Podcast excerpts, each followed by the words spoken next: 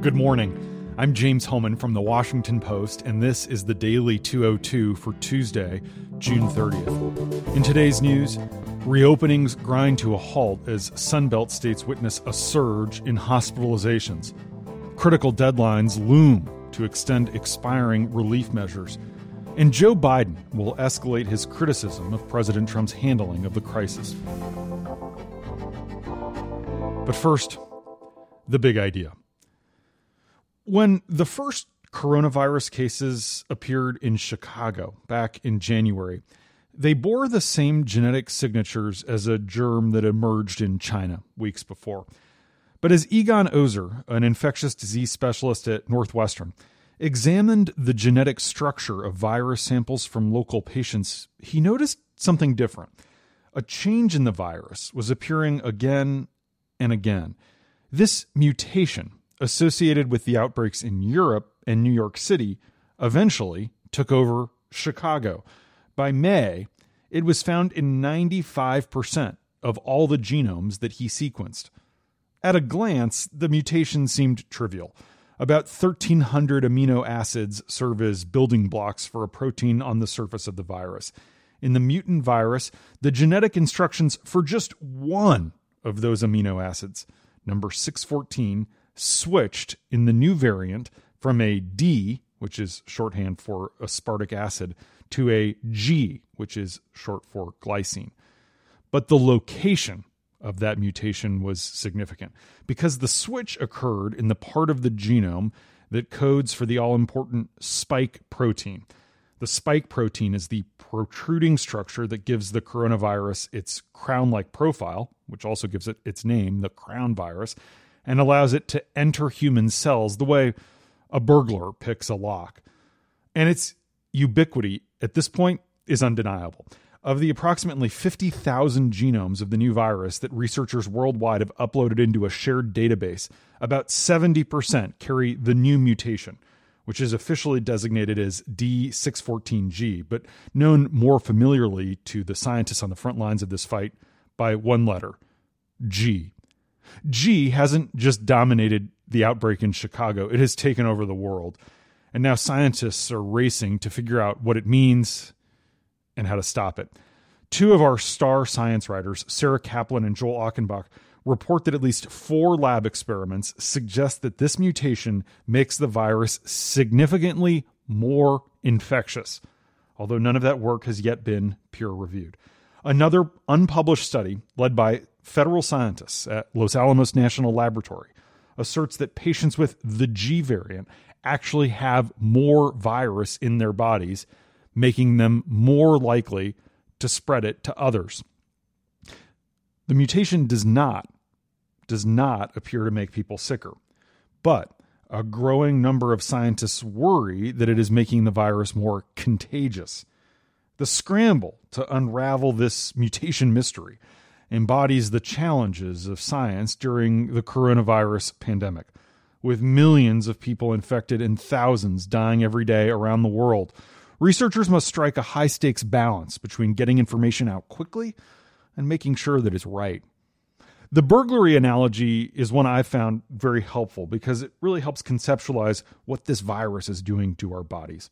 Joel likes to say that the coronavirus can be thought of as an extremely destructive burglar. Unable to live or reproduce on its own, it breaks into human cells and co opts their biological machinery to make thousands of copies of itself. That leaves a trail of damaged tissue and triggers an immune system response that, for some people, for many people, can be fatal the so called cytokine storm. This replication process is messy. Even though it has a proofreading mechanism for copying its own genome, the coronavirus frequently makes mistakes. Those are the mutations. The vast majority of mutations have no effect at all on the behavior of the virus. But few genetic mutations could be more significant than the ones that affect the spike protein.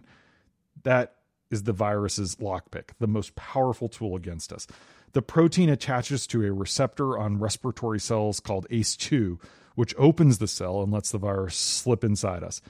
The more effective the spike protein, the more easily the virus can break into the bodies of its hosts, Even when the original variant of the virus emerged in Wuhan, China, it was obvious that the spike protein was already quite effective.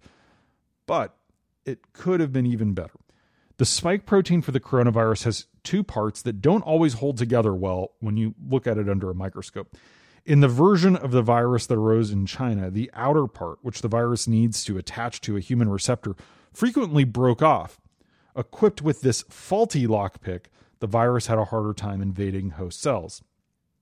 Studying both variations of the gene using a proxy virus in a petri dish of human cells, Hyeryun Choe, a virologist at Scripps Research, found that viruses with the G variant had more spike proteins, and the outer parts of those proteins were less likely to break off.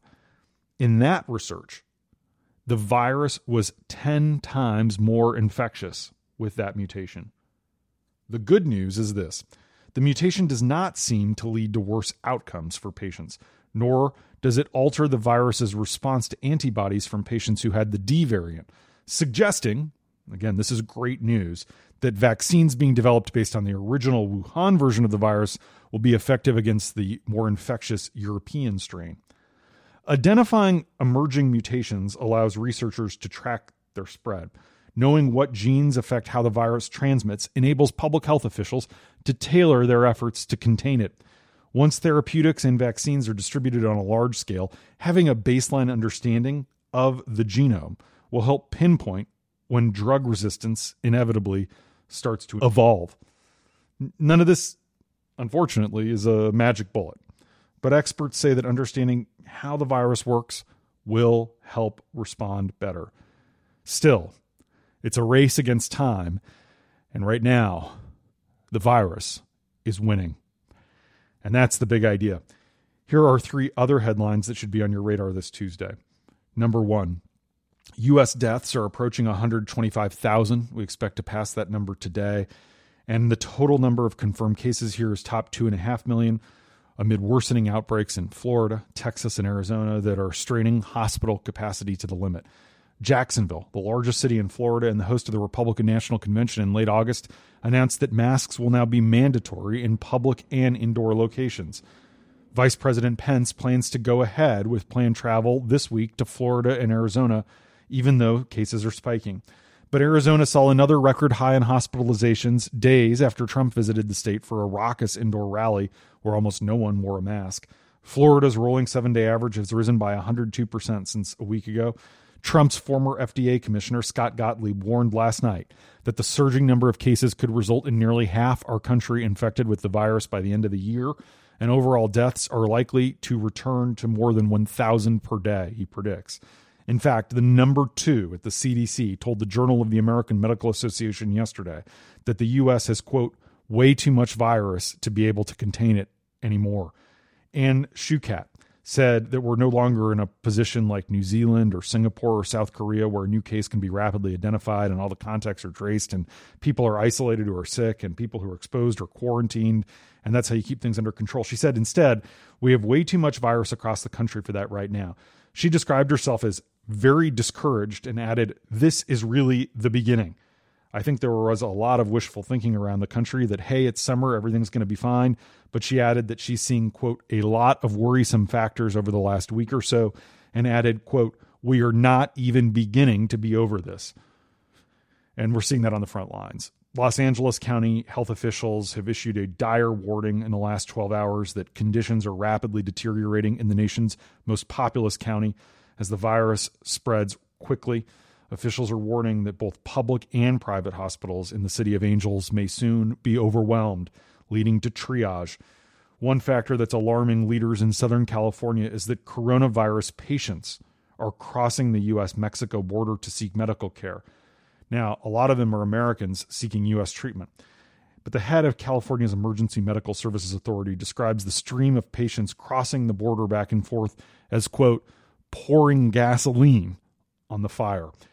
Arizona Governor Doug Ducey pushed back his plans to reopen public schools and has banned gatherings of more than 50 people. He also has closed down bars, nightclubs, movie theaters, and water parks, all of which he recently reopened, as we discussed last week, warning residents that we can no longer be under any illusion that the virus is going to go away on its own. Other hard hit states, including Tennessee and Georgia, have put in place new stay at home orders or extended them. There are so many unsettling stories just popping up across the country that it's hard to keep up. More than 200 people in West Virginia were advised yesterday to quarantine after possibly being exposed to the virus while working out at a gym. New Jersey Governor Phil Murphy says plans to allow indoor dining are going to be postponed indefinitely, while New York Governor Andrew Cuomo says his administration is reconsidering whether indoor dining can restart safely in New York City next week, which was going to happen as part of its phase three. Now, this is a big blow for restaurant owners in the tri state region who've been preparing to reopen by hiring back staff that they'd laid off and restocking their inventory as they teeter on the precipice of bankruptcy. A lot of that food may now need to be thrown away. And Broadway's main theaters all said yesterday that they're going to remain shuttered until at least January and probably longer. Number two, a new survey of the CEOs of our nation's largest companies show that the people who would know best expect the economic fallout of this pandemic to last through 2021. Nearly a third of CEOs surveyed expect the harm to last even longer.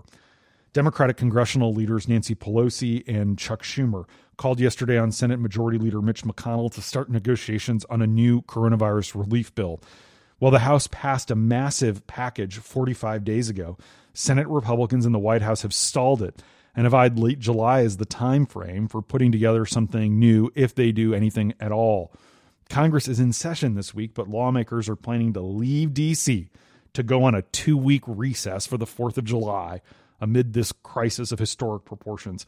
There are no plans to pass any legislation before they go on recess. A McConnell spokesman said if there's another package, McConnell will develop it in his office when he gets back from the vacation. But as the leader kicks the can down the road, several critical deadlines are looming when relief measures for the American people will expire. Enhanced unemployment benefits, passed as part of the $2 trillion CARES Act in March, expire on July 31st. The Small Business Paycheck Protection Program will stop accepting new loan applications today, even though about $100 billion is left in the program. Yesterday, in another move to try to respond to the crisis, the House passed a bill called the Emergency Housing Protection and Relief Act that includes more than $100 billion in emergency rental assistance and homeowner assistance, a moratorium on evictions and foreclosures, and billions to respond to and prevent outbreaks among homeless people, among other provisions. But Senate Republicans say that bill is dead on arrival. Meanwhile, there are millions of folks struggling to make ends meet and feed their kids. A journalist in Oklahoma City tweeted a picture at 10:30 p.m. on Sunday night of a long line of people who were literally camping out, camped out outside the unemployment office, spending the night there because they haven't been able to get benefits that they are entitled to and they haven't been able to get a human being on the phone from the state to get their benefits. So many of our fellow citizens are being failed by government in this hour of need. Number 3. In Wilmington, Delaware today, Joe Biden will hold one of his first campaign events since the start of the pandemic to escalate his criticism of Trump's mishandling of the pandemic and detail his own agenda to stem the virus if he's elected. Biden will tie together a raft of proposals he's offered since January, including a plan to provide free testing and treatment for anyone who gets the disease. He will critique the president's failure to, as he will put it, quote, level with the American people his inability to provide testing and treatment, shortfalls in securing a supply chain for personal protective equipment, which there are still shortages of, and failures to protect workers, older Americans, and small businesses. Biden's plan emphasizes the need to control the outbreak as a way of giving Americans confidence so they can go back to work and send their kids back to school. Biden proposes a national board for coronavirus testing that would oversee a surge in the production of testing kits and ensure adequate lab capacity to process results. Those with COVID 19 or caring for loved ones with the disease would receive guaranteed emergency paid leave, allowing them to take time off from work with minimal financial impact. Biden says all essential workers should receive child care assistance and an unspecified pay boost. Biden also wants to provide assistance to older Americans and increase monthly Social Security checks during the emergency by $200. It must be noted, though, that the former vice president has not outlined how all of these programs would be paid for, and he does not plan to do so today. And that's the Daily 202 for Tuesday, June 30th. Thanks for listening.